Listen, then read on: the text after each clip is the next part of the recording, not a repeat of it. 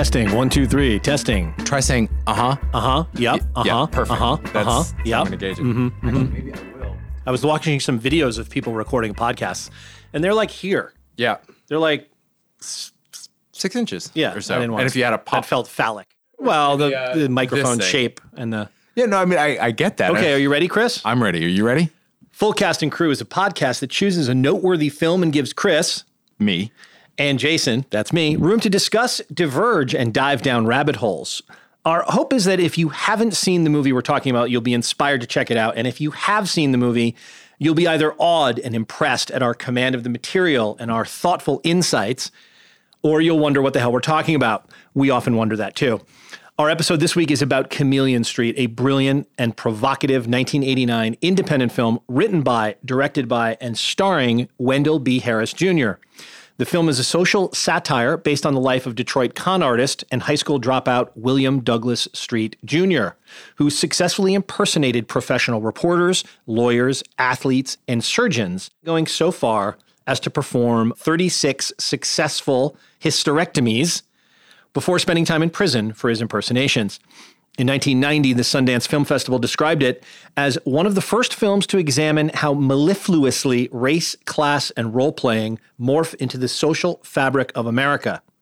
Critic and film executive Brandon Harris, writing in Filmmaker magazine, said that the film, quote, reveals a black consciousness as messy, hysterical, and laden with the unspoken burdens of otherness as those that belong to most of the black folks I know, end quote. Chameleon Street won the Grand Jury Prize at the 1990 Sundance Film Festival. Watching the film today, it's clear that Harris was and is a unique and layered voice exploring weighty themes and issues in a sardonic but emotional manner that presaged movies and auteur visions like Jordan Peele's Get Out, Boots Riley's Sorry to Bother You, and TV series like Donald Glover's Atlanta, Issa Rae's Insecure, and Terrence Nance's Random Acts of Flyness. So it's all the more shocking and perhaps not surprising that Wendell Harris never made another feature film and acted in only two other films subsequent to Chameleon Street. And as you'll hear, that's not through lack of trying on his part. The movie is thus a fascinating Escher loop where the questions it explores of what avenues are open to Black Americans and what kind of space white America holds and declines to hold for Black people also played out in the real life aftermath of the film's premiere and win at Sundance. Chris? Thank you, folks. See you next week. Nothing more need be said. Uh, that was very well done. You had you had seen this. uh, I've seen it many before, times. You had seen it many times. many times. I've I first saw this film uh, probably I think in, in in reading up about it, it sounds like the VHS became available in in maybe 1993 or 1994.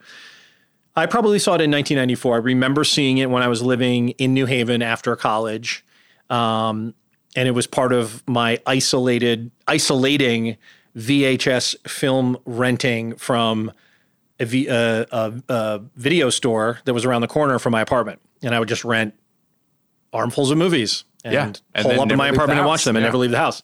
Um, and somehow, I, this was a very this was like a cool college town uh, video store, so it always had really cool independent movies. And this is where, in this era, this was obviously, I guess, a natural one for them to stock. And I remember just being mostly taken at first by its tone. Mm-hmm. You know, it's it's comedy um, and it's the assuredness of its vision um, and the acting and the writing and the guy's voice and just being entranced by this sort of person I'd never heard of before, um, who was who who made such a a great film. I mean, and I've just always enjoyed it, and um, have just enjoyed watching it over the years. And I always kind of appreciated it new. So I was I was glad to watch it again, and I'm I'm I'm curious to hear what you thought about it because you probably had never heard of it or seen it prior to just the other day. not only had I not seen it, I had never heard of it. And the story behind it, I I've, I always do find it fascinating when somebody kind of falls off or is pushed off the Mm-hmm. radar. Like the writer uh, Henry Roth, he wrote a book, and then it took him something like sixty years Sure. to do his follow up. Yeah.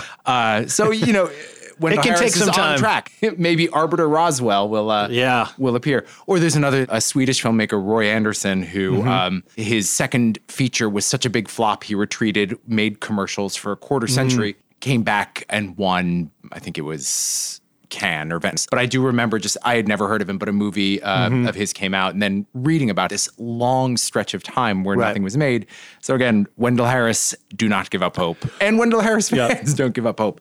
So I had never heard of this. Hearing the name, I had no idea what it meant, even Mm-hmm. sort of when watching it. The fact that that was his name, Yeah. as opposed to it being about an actual street, Yeah. was already a big, A big like a big surprise. surprise. so I loved it. Not only did I have no idea where it was going, but its energy, like you said, was so. The best word I can use is madcap because it, it went so strongly in different directions. But there was definitely control and seething anger behind it. That's why I, sort of hesitate with the word madcap. But it did have a sort of um, gleeful, exciting, wide ranging energy and was very, very profound. And that was the beginning of the golden age of the independent auteur. And the fact that his career would not take off in the same way that Steven Soderbergh's, uh, Hal Hartley's, even all of these names that are sort of easily identifiable, why there's this huge hole where his career should be, both as a filmmaker and as an actor just knowing that that is there gives it even more um, strength and poignancy because you know that it's it's a very singular piece. the story of how it came to be made, he's he's said in interviews that it's sort of the prototypical independent feature because he literally cobbled the money together from friends and family. I think his parents were the single largest contributor to the budget, EPs. um, and his brother. Um, and I believe he said some other sort of prominent African Americans from Flint, Michigan, which is where Wendell B. Harris was from and where a lot of the movie was filmed. And interestingly, this movie was shot concurrently with another film that its cinematographer was also working on, That's right. Roger and Me. Uh, Michael Daniel Moore's- S. Noga was Daniel the. Noga, cinematographer right. on this, and I guess one of the cinematographers or one of the camera people Yeah. on Roger and on Me. Roger and Me at the same time. So Which, uh, if we were going to stick with the strict full cast and crew sort of dive down the Yeah. IMDb, it would be a very short episode. It would. uh, Uh, I don't believe the anyone only- in the cast other than Wendell B. Harris Jr. has any other credits other than the professional female basketball player who plays herself in a very funny scene where he's pretending to be uh, a reporter interviewing her for a feature article. I began to subtly steer the conversation into her personal life. Of course, the key word is subtle. Have you ever had an orgasm? What's it have to do with the cover story? Well, you know, the big picture. Oh, oh well. It's funny you should bring that up. Because just the other day I was talking to a friend of mine about how women fake orgasms. And I think that's crazy. Yeah. I'm a big fan of the film Out of Sight, which is a Soderbergh feature with George Clooney, Jennifer Lopez. It's based on an Elmore Leonard book. And Wendell B. Harris Jr. has a very small part in that film as an FBI agent who it's have, have you seen the movie? I haven't. Okay, it's such a it's a great movie. He plays an FBI agent who's kind of a dick and kind of um, sexist and sort of talks down to the Jennifer Lopez character. I want two men outside, front and back. Conroy, Jameson, go on up to six, cover both ends of the hall. Your primary, your secondary, and your point man? You gonna use a ram? Yeah. Why? The manager's door is metal.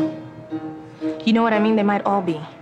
And a ram on a metal door makes a lot of noise for what good it does. I got a shock lock round for my shotgun ought to do the trick. Fine. Whatever. he has real presence in his handful of scenes and he commits to being kind of the heel in a funny way. And it's sort of a throwaway part. It's only, Yeah. he's only in two scenes in the movie, I think. Um, but I remember, I don't know when that film came out. It probably must have been the 2000s, I would say. Um, but I remember when that film came out and just the voice. I mean, Wendell B. Harris has such a distinctive voice Yeah. and you'll, you'll, you'll hear it as, as you listen to this podcast. And I think that's when I first sort of went like, well, wait a minute, that's, that's the guy who, was in Chameleon Street. We can talk more about the story. It, it's a fascinating. w- it- It's not going to be surprising to many people who might be listening to this to hear his version of why his career never happened. And I'll admit that when I was reading his interviews and and articles about the movie, you know, you and I are both in the in the business a little bit, and we've probably been around people for whom it didn't work out, or didn't have the career they wanted, or felt they were supposed to have. Been And- around. and Been. I have been. I am that. I am We've- we, active we are we right are now. yeah I am th- I'm that too. um, so sometimes when I read that, I read it with a little bit of a jaundiced eye, or I think, okay, but you know, how did you sabotage your own career here, or you know, did you have a fear of flying, or any of the things that we encounter a lot in Right. in our business, where people, for various very understandable human reasons, maybe don't take advantage of the opportunities that are presented to them. But then when you start looking into what Wendell Harris is talking about, you realize he's onto something and he, he has a very provocative and truthful story to tell. I went back and did did the research, people. You know, I, I went and did the long, laborious clicking of the internet um, because he has one comment in an interview where he talks about being the only director to win the grand jury prize at Sundance, who never was a, was allowed. I'm going to say allowed because he's working in industry as we as I work in, as you work in, where we need people to say yes to the things we're Right. proposing and pitching them to do. No one said yes to any of the films or projects that he proposed after becoming a director who won the grand jury prize at Sundance, and a time when that meant something. Right. So he won it in what, 1990? Mm-hmm. Since the origin of the Sundance Film Festival, all of the directors who won Grand Jury Prize for drama, so that's the dramatic, not the documentary feature winners, but the dramatic picture winners, literally every single one of them, except Wendell B. Harris Jr., went on to direct one or more subsequent feature films. But he never directed another feature and acted in only two movies. Now, taking them separately, as an actor, I think he's incredibly compelling and so unique and has probably one of the greatest voices I've ever heard in cinema. I mean, how he could not even just have be the narrator of Frontline or some long-running voiceover, career. like even is beyond me. cartoons. Some like you said, Cartoons, like not only is his voice beautiful, but he also has this incredible quality of realness or spontaneity. Yeah. It seems almost quasi documentary just Mm-hmm. because of the ticks and physical movements and, and sort of stammers, the things that can easily come across and a lot of actors will do as sort of affect. Mm-hmm. And, you know, we buy it and there's a certain, and yet with him, it's so animated and so alive and so real. Let's get another record straight. While we're talking about Mr. That Horton, re- you that- never had photographs, Polaroid photographs of Willie Horton with girls, did you? Get the record straight. That record. Did you? I beg your pardon? You never had Polaroid pictures of Willie Horton with girls, did you? No. No. In fact, had you ever witnessed Willie Horton cavorting with other women? no. No. Then why? Please tell me why would you concoct such a licentious, low down, loathsome lie? My objective. My objective was to present Mrs. Horton while her husband was away with something that was so wrenching that she would be panicked. I wanted to press her panic button. Then why? This is not a, this is not a big expose you're doing. This is all Then a matter of public question. record. Answer this question. Why Why what? would you concoct I wanted to get the money. Make some money. Man, we need some money. For the money. You're a liar, aren't you, Mr. Street? his performance and his interpretation of the character sort of overlap in a way that is really stunning um, because it just feels so so raw. There is this this overlap between all of those things. He really feels very confident but also unrehearsed. It's happening in the moment and yet it never feels arbitrary. It feels like somebody who's just living through it in that moment which is it's unsettling uh, to watch. It's it's it's that good. and he's also portraying a character who is closed off who f- parts of whom are closed off to himself if that's any kind of proper syntax i've been watching trump today so i'm not speaking clearly you know what i mean like he, the, the character that he's playing isn't really aware of everything that he's doing or, or i should say he isn't really aware of why he's doing everything he's doing but the actor playing the character is very aware of Yeah. why he's doing what he's doing.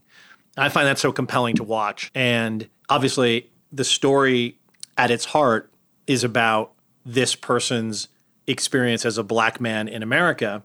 So that part of it I have no personal firsthand knowledge of. But the meta thing that I'm attracted to in this movie is just the story of him as, from what I can glean, someone who stumbled across this story, which took place near his hometown.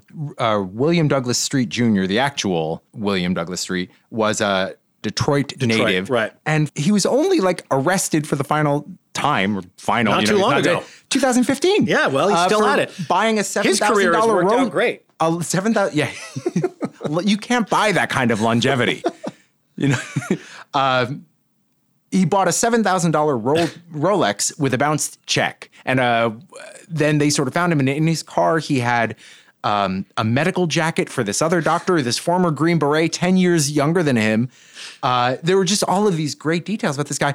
But what you were talking about, um, Wendell Harris make, makes the choice to make this the story of what it means to be a black man in, mm-hmm. in America and how you what you have to do to survive. But William Douglas Street's story could have been any number of things. Mm-hmm. You know, they touch upon it in the beginning, like why is he doing what Yeah. he does? Is it a compulsion? Is it malice? Wendell Harris made a definite choice and a fascinating one. And I only sort of am making such a point of it because it just shows how committed and certain and confident a filmmaker he was to see in this story a perfect metaphor mm-hmm. for the difficulties, the contradictions mm-hmm. of being a black man in the United mm-hmm. States, and to to make the story about that, and in a way that was the whole being more than the sum of its parts. Like you could pick apart all the strands from it, but it's infinite because of not just the performance, but but the the many strands and contradictions that go into this character. a thing that I respond to on almost a sort of cellular level is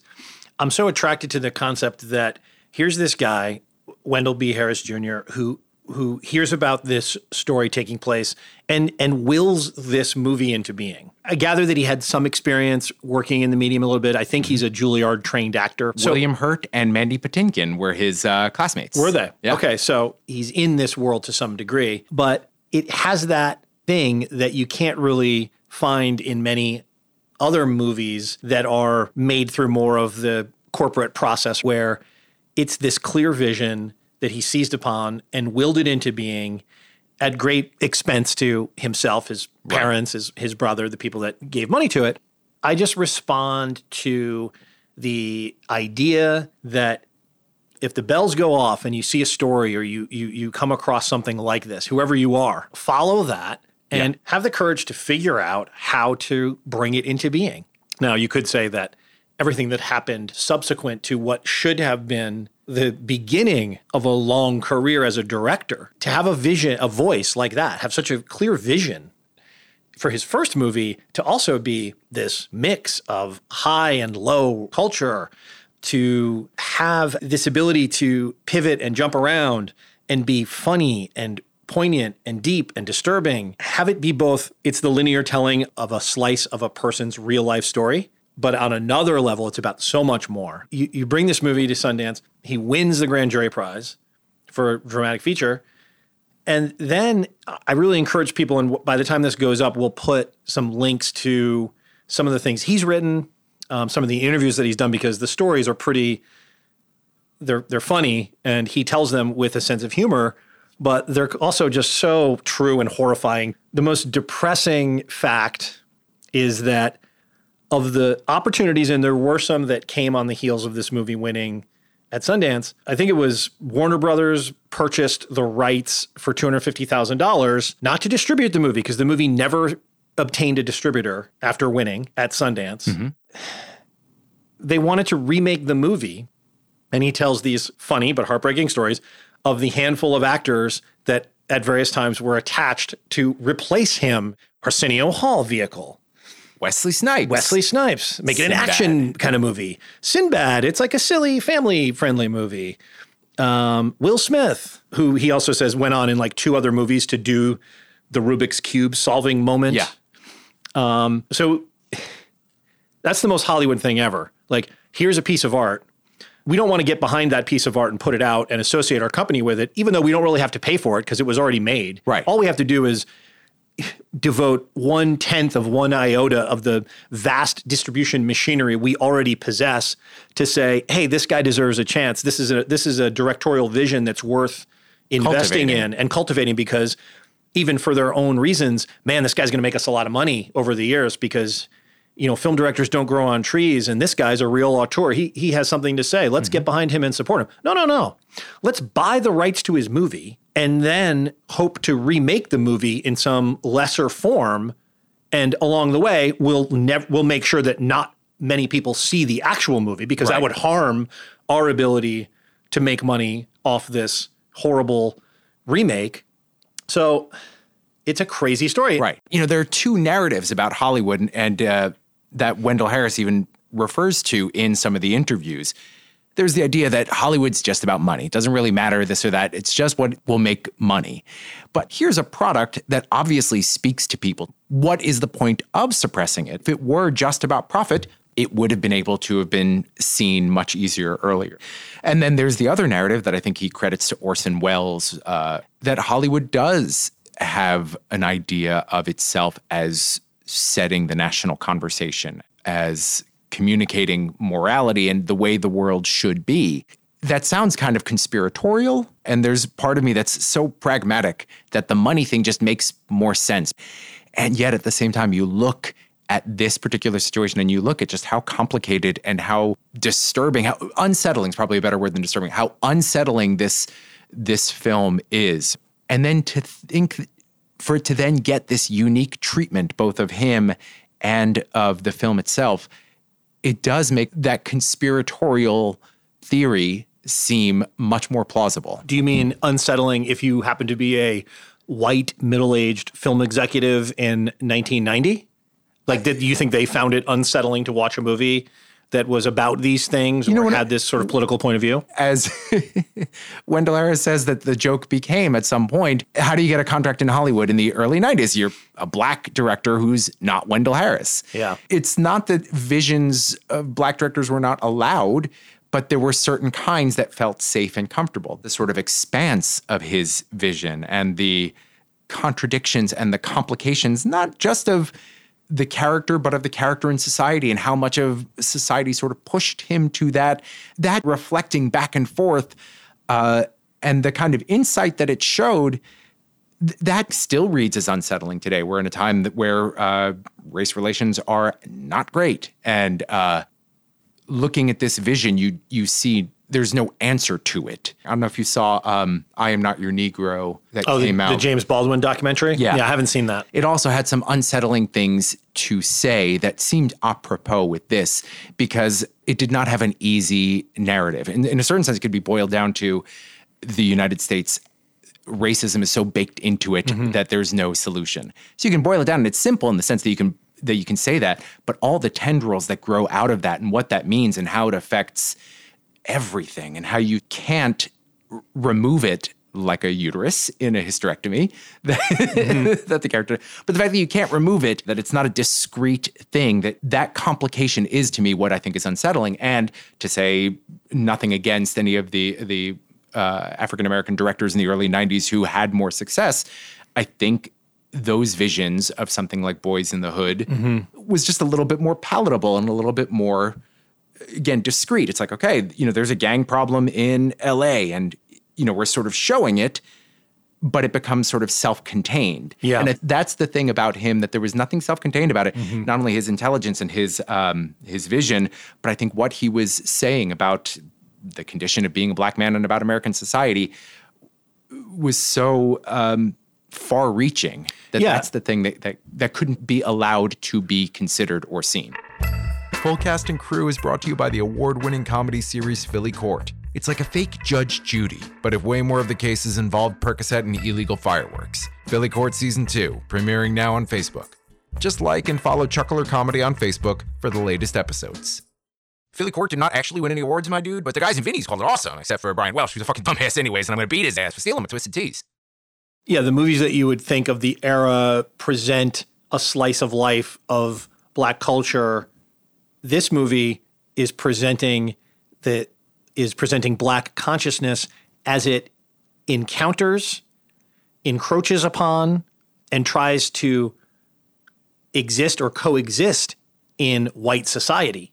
But it's not made easy for white viewers to appreciate it. The confidence with which it's presented is this is something we're dealing with, and you and I have no familiarity with that. Right. And, and I think that's the that's the unsettling part, maybe that you're talking about when people viewed the movie or thought about him making additional movies, but probably it's just as simple as he was a little too smart for the system, or the system didn't have any way to recognize someone who looked like him being given responsibility and millions of dollars mm-hmm.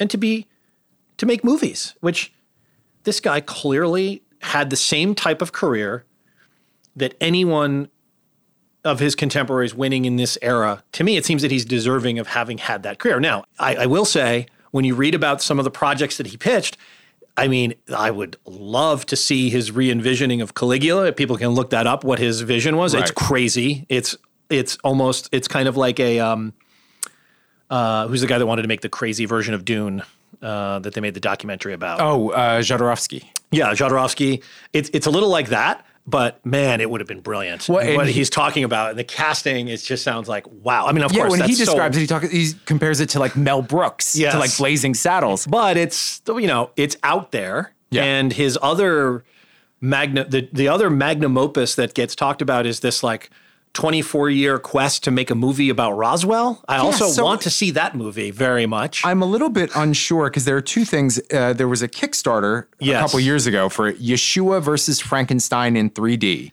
which, if you read about it, sounds a lot like uh, Arbiter Roswell, which is. Yes, the well- so I'm wondering if those are the same project with two different names. If he tried to raise, you know, I don't know. But either way, whatever, cert, whatever either and and or both of those sound freaking nuts. There's I would like quasi documentary as well as, and you know, he returns the favor to Steven Soderbergh, who gave Yes. him an acting job. He gives Yes. Steven Soderbergh an acting job. I, I would like to read the description from the Kickstarter for Yeshua versus Frankenstein in 3D, by the way, uh, which he describes as a riveting 120 minute documentary in 3D that explores German sociologist, philosopher, and musicologist Theodor W. Adorno's efforts to, quote, lobotomize America through media. On one hand, it sounds totally insane. On the other hand, it feels like we're living that yes. and and so the saddest part and you can look this up look at the kickstarter i mean It raised less than three it, it raised less than $3000 and it had a film clip that included soderbergh who was acting in the film and i think you're right. I think that that documentary must have been a part of what the Roswell film, which sounds like the Roswell film was developed within the studio system and kind of was probably mainstream at one point, but maybe he maybe his interests are so sort of what they are that he was uncompromising and had to follow down these rabbit holes and it led to something that was just maybe not commercial in a way that his his financial backers of the studios felt. Right. Well, you know, uh, in one of the interviews, he was saying, you know, he was hired to do something about Roswell. He Mm-hmm. researched a script, the direction that he wanted to go, they were simply not interested in. So I don't think he ever finished that script, but the research that uh, came out of it and the sort of reading and Mm-hmm. all of that stuff that became the background and, and the the direction that he wanted to go, he did go. And that's, you know, what Arbiter Roswell was supposed to be or may still be. They do say that uh, on the DVD of Chameleon Street, you have a 30 minute trailer Hmm. for Arbiter Roswell. It's worth getting for that alone. Yeah. Um, I, I think I'm also struck, you know, we're living in a moment now where you have really interesting films and television series coming from black creators that are very similar to this. This is the first time I've watched it since the era of films like Get Out, the ones that we mentioned in the intro. Um, Mm-hmm. I just Atlanta. saw Sorry to Bother You last week. And Sorry to bother so you. much. so much of that, right? And and then and this is what 28 years before that. I wonder. I would love to see him talk about those projects and those movies and those TV shows, or and I would love to hear those creators talk about their familiarity with this movie, which Yeah. which I wonder if they have. I, I imagine they do. And but there's a story there, and and it. I wonder if it's a story worth exploring in a documentary about Wendell Harris. Um, you know, because to be as talented as he is, man, as an actor, he's so good. I just can't believe that uh, that we're not more familiar with him as an actor. I mean, he has two Right. other roles. One is in Out of Sight, and the other is in what's the Road Trip. Road Trip. Tom Green. Tom Green must be a fan of Chameleon Street. You know what I mean? Like, I, I mean, I don't, I don't, I haven't seen Road Trip, so I don't know who he, play, he plays. A I think a professor. okay, but but even that, like Soderbergh. Now that we know the backstory, we know Soderbergh must have been a fan Right. and a friend, a fr- yeah. and saw the talent, and so cast him when he could in Mm-hmm. In Out of Sight, um, and apparently starred in some version of the Roswell movie or the German philosophical 120 minute 3D that documentary. um, so I'm just curious what the Tom Green, Connection. you know, right. maybe it was, maybe it's the same time. Tom Green probably maybe stumbled across this movie and was like, wow, this guy's a genius. Yeah. You know, um, anytime I can uh, work with him, I will. I don't know. like you said, there's a story there. Yeah. How much of that story has to do with him and his integrity? You know, perhaps Yeah. he has no interest in doing. Maybe. You know, there's certainly a lot of. he certainly uh, has high-minded references. Yeah. this movie alone is is filled with references to all kinds of European cinema and and ph- philosophy and you know so you can imagine it not but but I mean again this came out in the era of independent cinema Yeah. when like if there was ever a time to do that stuff that was the time And look, even in, even people who make those kind of uh, pretentious references, many of which I got. I mean I would never accuse you of that I don't need to Hey, but even those people are not above doing Hawaiian Punch commercials, or Nor should or, they be. Or what, that's what I mean. Like the very fact that there are only three credits on his I Yeah. that there's not a guest spot on a on a TV show because like that's a lot of money relatively quickly. Is that because he was simply had no interest in doing acting in not playing a leading role? You know, yeah that could be part of this. All of those are possibilities, and and mm-hmm. is all that I'm getting at. That there might have been an easier life offered that he was mm-hmm. too high minded to want to take. Well, I gather from from exploring that he ran at the time of making the movie, and perhaps still runs some form of a visual effects house or commercial house You're A little far from the uh, from the mic. oh, I thought you were pointing at me as if go away. Yeah, go away, or, or he does what we do. yeah, he's He does what? He makes microphones, or he. um, no, I, I think he, ha- he he has or had some type of a production business in Flint. yes. Um, as far as the movie, it, it just the style, the look of it. You know, it's got that flat lighting and sort of uh, very. It, I don't want to say amateurish, but I mean it's an independent film in the best sense of the word. Um, but it has real style and it has real assurance and um, So, uh, like you said, he has a video, film and video production company in Flint called Prismatic Images Limited. And before making the film, he spent a few years making like wedding videos and some PSAs for the local government and that sort of thing. And the reason why I mention all of that is because Roger and Me was shot same year, literally using the same, the cinematographer was on that film as well the two films look very, very different, which I can't help but think is a deliberate choice. And to think that he sort of made his life or made his base creating these kind of industrial films, and then to use that aesthetic to show us the subjective experience of, of a black man trying to make money in order to survive. I wanted to get the money. Make some money. Man, we need some money. For the money. There's something about the industrial film aesthetic exploring that because so much of it is about commerce. It's you know, we haven't talked too much about some of the themes of the film Mm-hmm. besides the sort of grander ones, but it is interesting what starts it going. He's like, I got to make money. Yeah. Like that's it. I you know, I'm I got to survive because everybody can relate to that. And yet what that means for a black man in Flint, Michigan in the late 70s and early 80s is very different than it would have been for for you or I. Right. And I think what he does so well is show that for for the character who is obviously super intelligent, could could probably do whatever he wanted to do. It's not so much that he's bent this way towards criminality. Right. It's presented that these are the avenues that are open to me.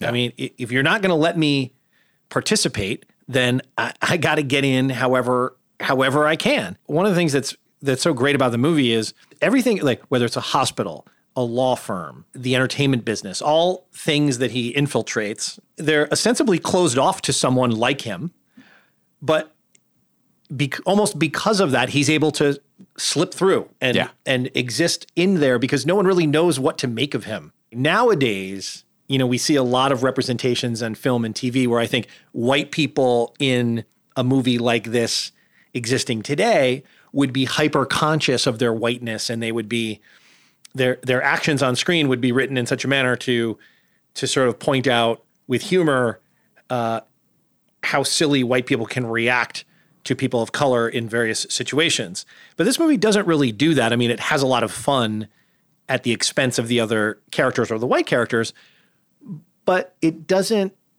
sort of it doesn't point the finger at them in a way. Just sort of they're just themselves. It's kind of like they're just themselves and their lack of intelligence or or willingness to be fooled is just kind of presented as is. Um, there's there's only there's that one kind of overt racism moment in the in the restaurant bar where he's having dinner with his wife, and the the drunken guy at the bar comes over and says horrible racist things. Don't you know Michelob is for white man? And you know that the white man runs this world? What, is that what it says on the label? How much? How much what? Much what? Come on, cut the comedy. Bitches buy. and I'm willing to pay through the nose when the ass has got class. Ah, honey, come on, take a drink here. Come on. You know what I mean? Porch monkey? You did say more funky. That is what he said, isn't it? More funky. Not porch monkey. More funky. Hey, and then the chameleon street character uh, engages in a in a which I think is lifted maybe from a George Carlin record or something, which is all the different ways to say To fuck. use the word fuck. Yeah. Um, but you know, he he he uses his intellect to trump the ignorant racist in the scene. But none of the people at the law firm or the hospital, they don't really exhibit racism towards the character. They're just kind of clueless and allow themselves to be duped by someone who's smarter than they are.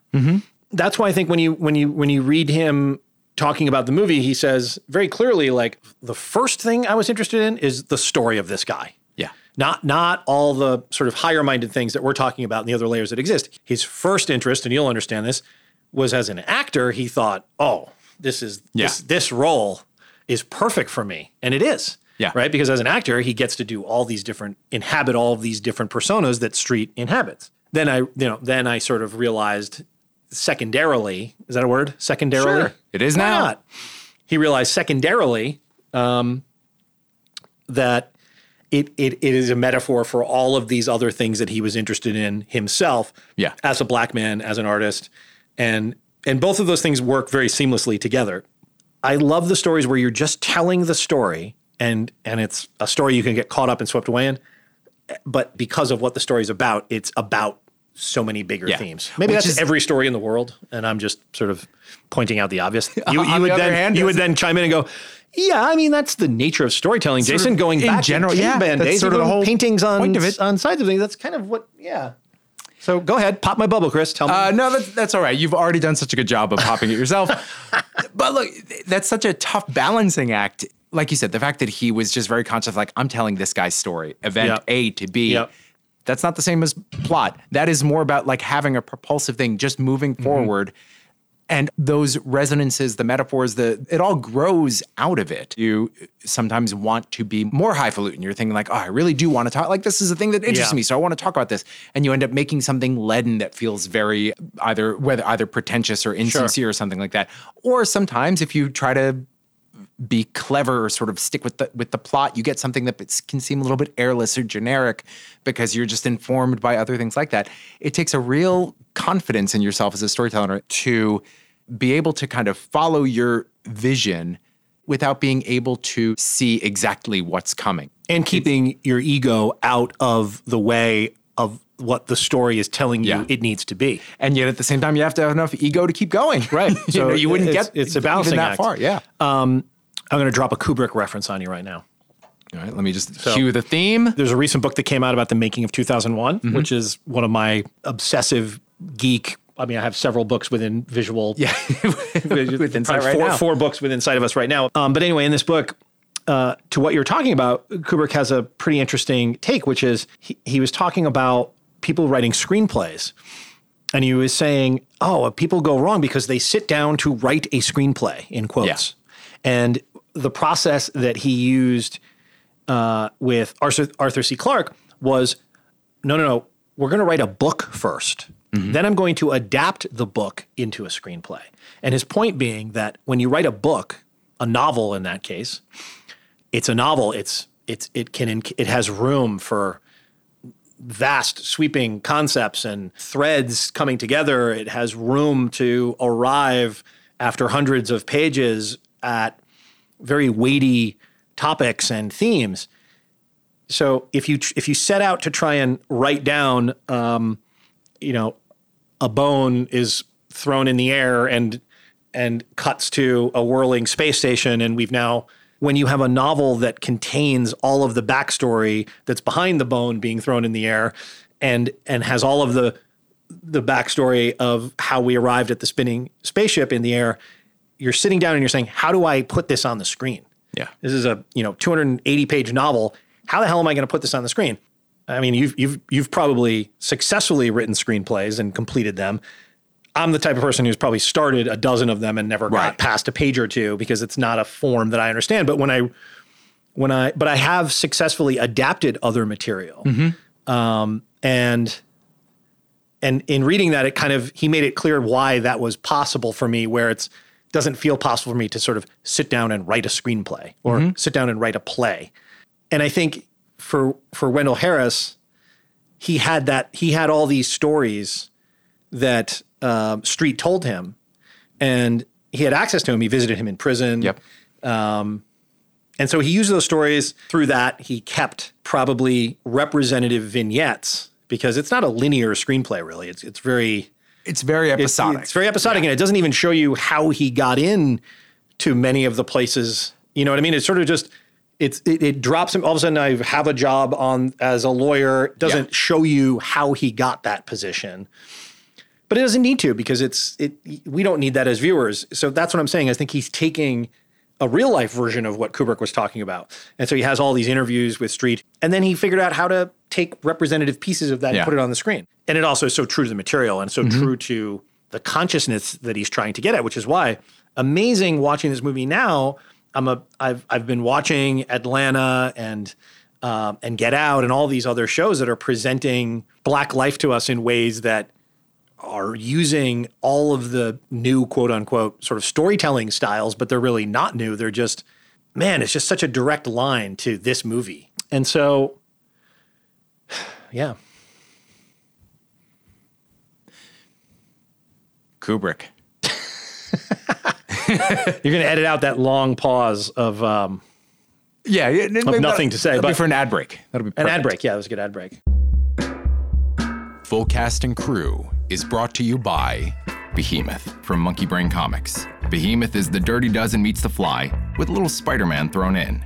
Kids are turning into monsters, and the government steps in to keep things quiet. Some are never heard from again, but others are forced on suicide missions on behalf of a world that hates them as part of Project Behemoth.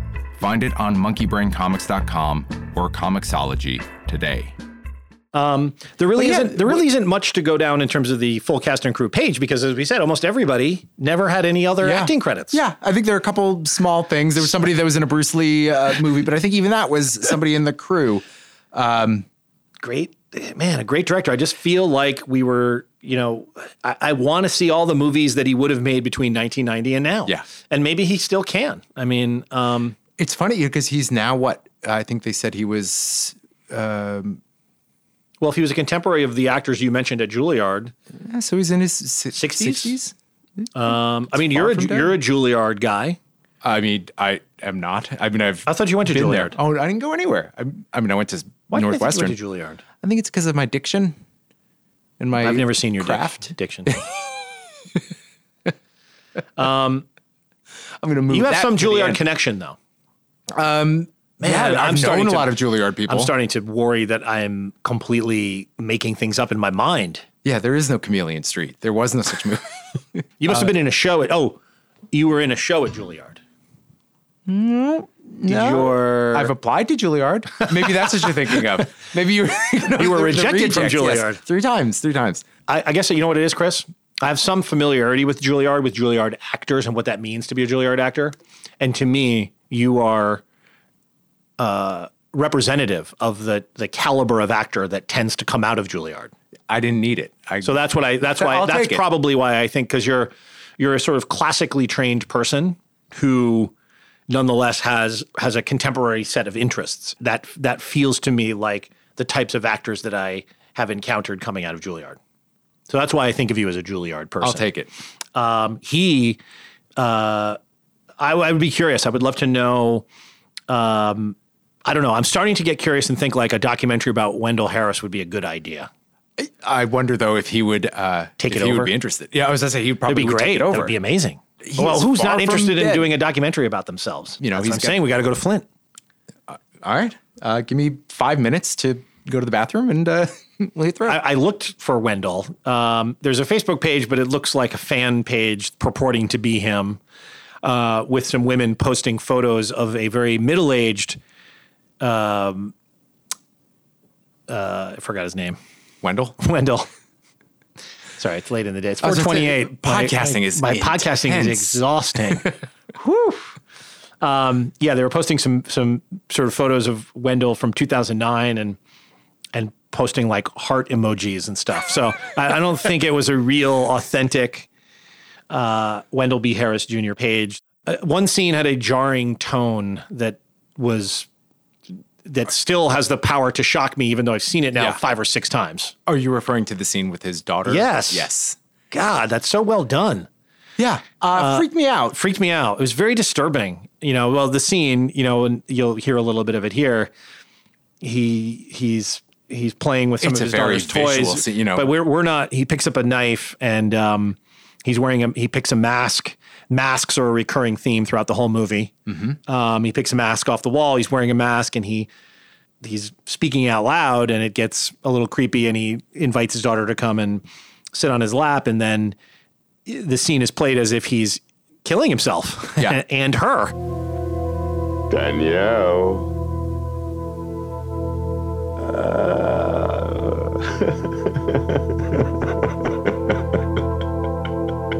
Time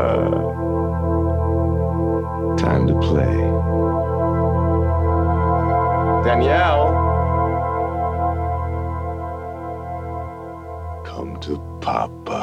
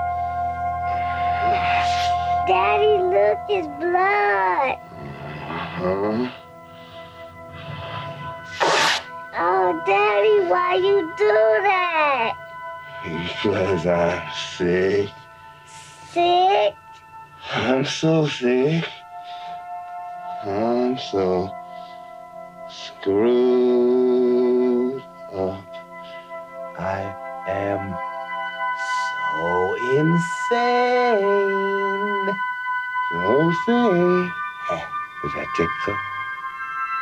Is that tickle right there? Why are you two so quiet out there? Tell me, tell me really, does it tickle like that? Uh-huh.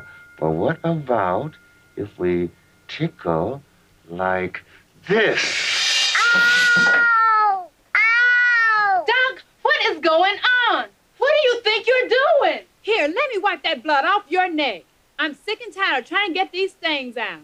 Oh, Mommy, you messed up again. And your daddy messed up more laundry. Then you come to find out only at the very end of the scene, it's a trick knife with fake blood, which And this somehow the is thing even that they have done before, which somehow is enough. more disturbing. Not more disturbing than if he had killed a child, but it's it's Yeah, you know, I'll, I'll go with this one. It's a great scene because the way it's played at first, you think, oh no, it, it can't possibly go there, and it seems to go there. So you're shocked and you're horrified, but you're not surprised.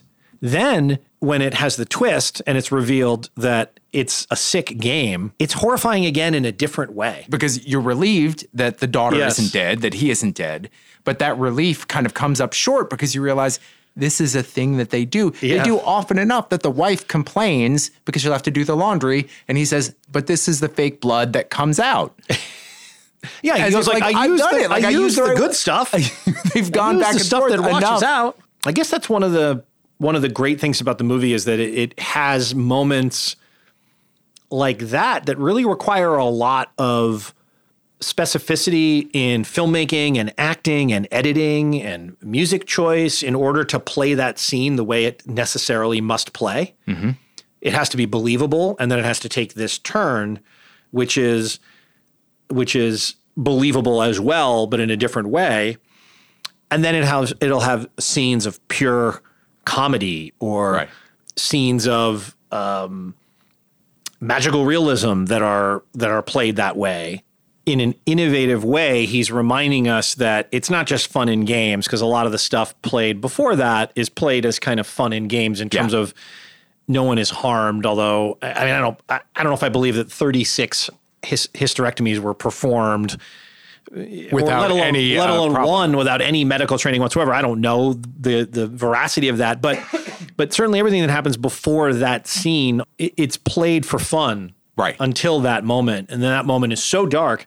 Sitting here talking about it, I can't remember if the music choice is ominous or whether there is any music or whether I don't remember. But Right. it's um, but I remember the mask and the knife and just just the juxtaposition of this innocent child.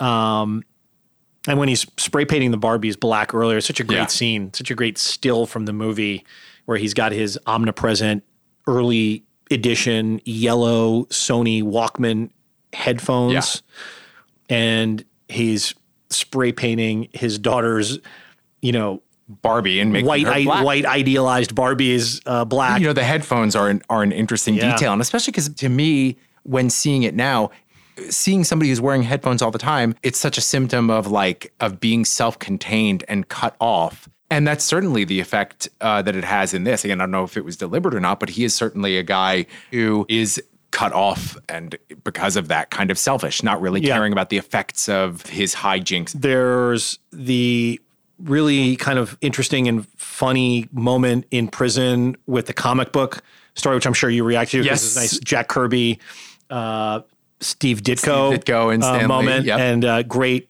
story about the guy murdering his his mother because she messed with his comic books.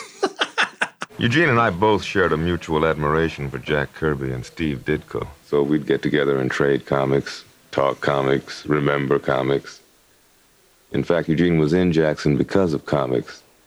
He beat on his mother until she died because, well, let him tell it. So when I get home and go up to my room, I say, Mom, what hath become of my comic books? I used to always talk like Thor. Yeah? Yeah, You used to always talk like Thor, huh? yeah, I patterned my speech after him. Yeah. Sometimes I talk like Spider-Man, or Daredevil, or Nick Fury, Yeah. or the Hulk. Of course, the Hulk really didn't have too much to say. No, not really. and of course, as a New Haven resident at the time, um, I have to point out none of the purported New Haven scenes actually take place in New Haven. Uh, Oh, really? The street scene crushed. where he's on, um, where he's on sort of an occupied, busy kind of college town main street is clearly not New Haven. I think it's either Flint, Flint. or or Detroit or something. I also think that the movie to me, and this is more because of where I was when this film came out. This is the first movie we're watching that is is is a '90s movie, Mm-hmm. just barely. It's probably filmed in 1989 or 1988 or what have you. But for someone who was renting VHS movies in their apartment and watching them obsessively, there was this moment in nine, you know, from 1990 to whenever, where this was independent cinema, I guess. This was a thing. It was Mhm. like the democratization of making movies. All of a sudden, all these different types of people were making movies, and the movies were more rudimentarily assembled than the big Hollywood features were. And it gave rise to all of these directors that came out of this same kind of era, like the Coen brothers or um, Alexander Rockwell or these independent directors. And it's funny now in 2018 to be looking at a movie and and having it be as reminiscent of the era as the music of the era would be mm-hmm. or the fashions of the era. Like when I watch these movies and I read a couple things online about the flat lighting, which is such a distinctive feature of these kind of low budget films and as you were saying probably what they had access to the people that worked and shot whatever videos they were working Right. on in the video services company in Flint that's that's contributed to the look but it's also just a lack of access to professional equipment and what have you. You know, as someone who watched a lot of those movies in that era, now I'm watching them back and, and God, like, wow, it's it's it just really transports you back to a time that, you know, to sound like an old guy, it was simpler. it was simpler then. But it's an interesting correlation to the time that we're living in now, where I think again you're starting to have more and different kinds of voices have have avenues to get their stories out and maybe almost too many avenues where visions are getting lost in the in the mass of visions that are being presented out there. I was just watching a couple of clips today from Michelle Wolf's show on Netflix, which you remember from the correspondence dinner performance. She was someone everyone was talking about, and then her Netflix show came out shortly thereafter. And I haven't really been watching it or hearing much about it. And then I just saw people posting a couple clips from it on Facebook. And so I, I watched a couple and it was good, but it was, it, it felt like it was getting lost in the mass of other stuff that's out there. It's harder and harder for things to really become something that everyone's talking about. Yeah. Um, and that does happen. I mean, everyone was talking about Get Out. Everyone is talking about Atlanta. Everyone is talking about some of these other shows and voices to get through. But it's interesting to look back and say, at the time he made this movie, it was hard as a black director to get your film funded and made. I'm sure it's still hard for any director to get their film funded and made, let alone a director of color. But now it's kind of like the same problem, but because of the amount of content that exists, it's almost hard to get your voice out for a different reason than it was then. Mhm. You know, then it's probably just more pure racism or lack of industry ability to recognize directors who looked and and wrote differently than what they thought a director sounded like, looked like, wrote like. Yeah. Right. Whereas nowadays, I wonder how do you cut through? Like, there's so many interesting things that I, even I will say, like, oh, I really want to make time to check that out. Yeah.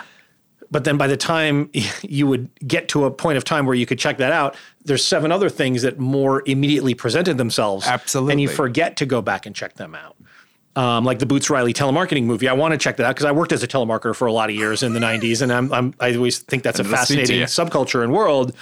Um, and it sounds like his narrative is similarly fractured from what I saw of the trailer and stuff that it has that same maybe some something in similarity with with Oh, this movie. certainly in some of the magic magical, Magical realism, realism, yeah. and the um, like you said the sort of fractured way of the storytelling um, visually it's much more lush it is not flat at all uh, but you're right and the way I, that I would put it there's a signal to noise Yeah. ratio and when sort of everybody can afford a camera what do you have that distinguishes Right. What you're saying and your vision what is it that you're adding to the conversation Yeah. that is different I was just looking up what Sorry to Bother You, the Boots Riley film was made for. It was made for $3.2 million.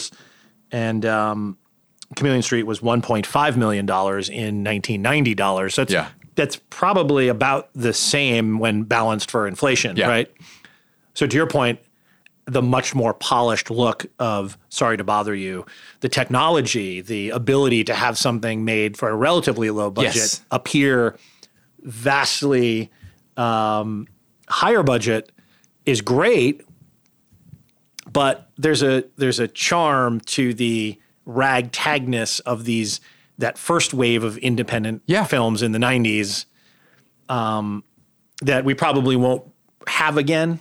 Because even an iPhone looks better than Yeah. much of the stuff that would have been available to shoot on this when he was shooting this on 16 millimeter or whatever he shot it on. You know what I mean? Yeah, no, So I- we I lose that, but maybe that's not the worst thing to lose. sure for my niece and nephew at some point they'll look back and think like oh how quaint these things that are only in two dimensions and that don't have any kind of sensory uh, input Yeah. technology will march on and you'll you know it's funny how to even think that something like the kind of video look of this is kind of an aesthetic and It is. an aesthetic and Well, it is does- now. But that's Yeah. to think that I'm sure at the time it was like this looks this looks great or maybe it looks flat or you know but Yeah. it would seem very contemporary whereas Yeah. now it, I just when you look at like what's independent cinema now, I mean they they all look like feature films really, unless we're Yeah. talking about hyper low budget. even that can be easily uh you Yeah. know, there was famously tangerine shot on an iphone uh, a year or two ago Mm-hmm. Right. and you wouldn't have guessed it by looking at it Right. Uh, or the professionalism of this podcast.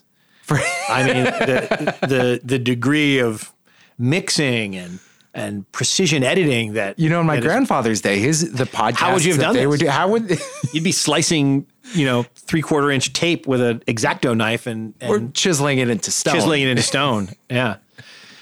That'd be a good sketch if you did like podcasting in the Roman Empire or something. Is it time to move on to rants and raves? yes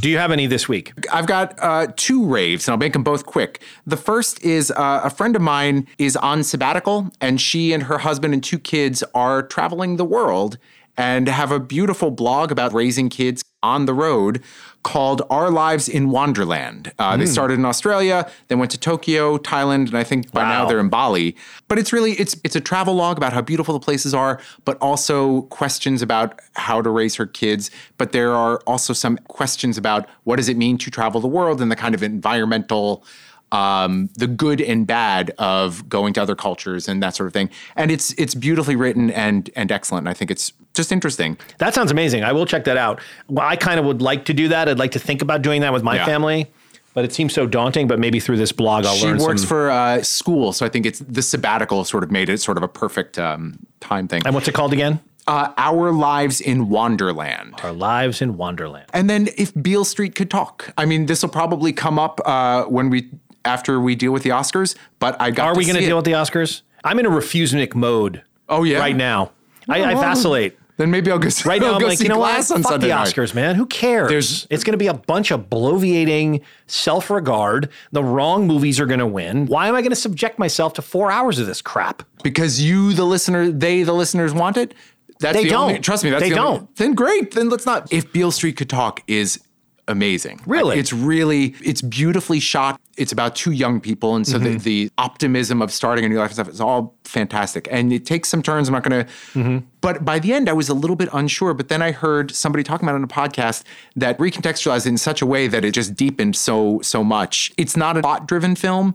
So everything that happens is very slow and it, it shows the beauty of these people's lives and then the the ways that it gets eaten away and the horrible tragedy of not just putting somebody in prison for a crime they didn't do, but of the ways that racism and systematic racism taking away people's capacity to enjoy the mm-hmm. most beautiful things about life. Well, I'm curious when you say that you walked out of the movie and you didn't know how to feel until you listened to someone else's thoughts and feelings about it, and then that put it into a context for you. it wasn't obvious to me what it was about. There were these pieces in the air and parts that I knew I loved, mm-hmm. and but I couldn't put them together. Mm-hmm. And here somebody else put it in such a way that I was like, oh, that's why it ends on this sort of ambivalent note. Even before that, I really thought it was worthwhile, and it was hearing somebody else talk about their experience with it that that made me see it in a, in a different way. Well, that sounds great. I'm done with current movies, so I won't see anything else.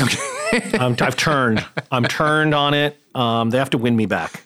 The next movie I'm going to see is going to be Dune in 2020.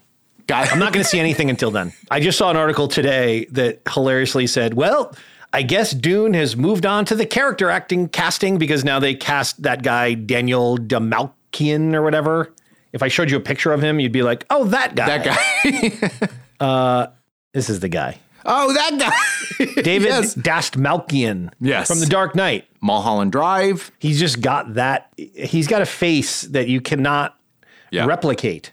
Well, Chris, moving on to headlines. Um, I don't want to make too abrupt a transition to this type of headline, but my first headline for you, Chris, is Kids YouTube star shat on his nude friend for a meme video. It's all about the clicks.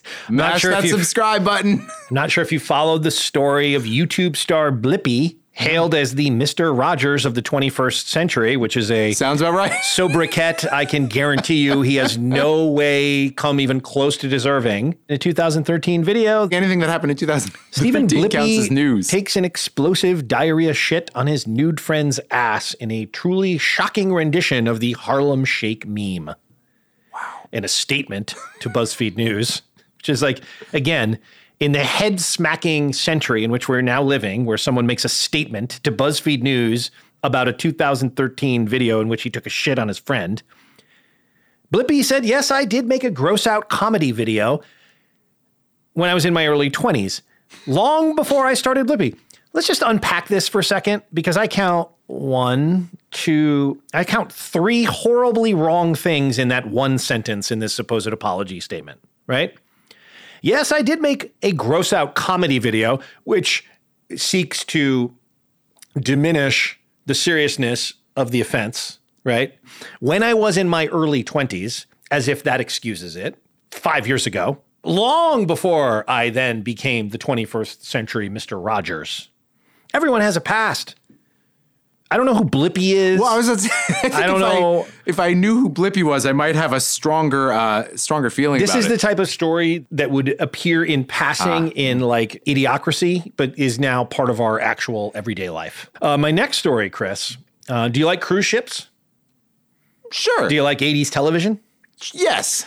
Well, then you might be interested in heading to beautiful Cozumel for the Golden Girls at Sea fan cruise. What do you think, Chris? I, I'm in. It's I'm, a five-night I love trip. The Golden Girls. Five night trip departs from Miami, of course, Yeah. home of the Golden Girls.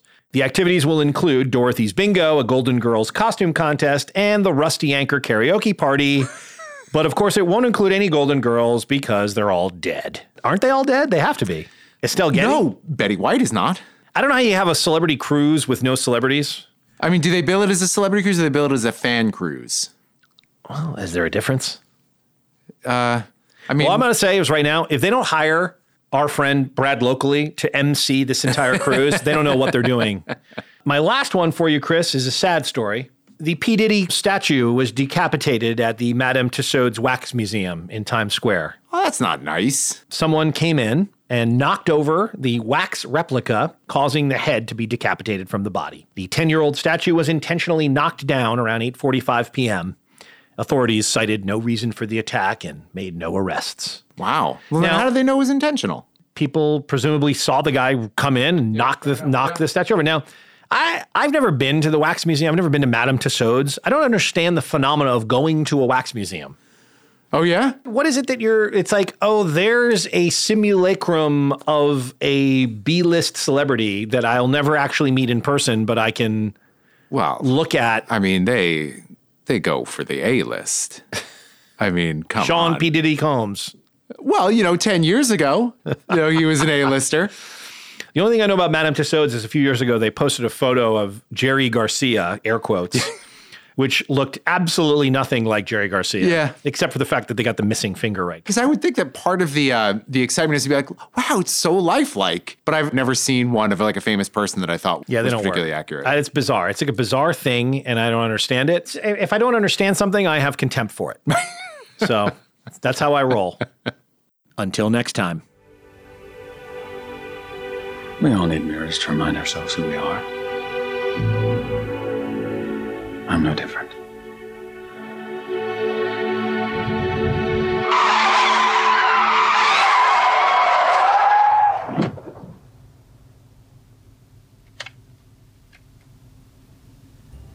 Now, where was I?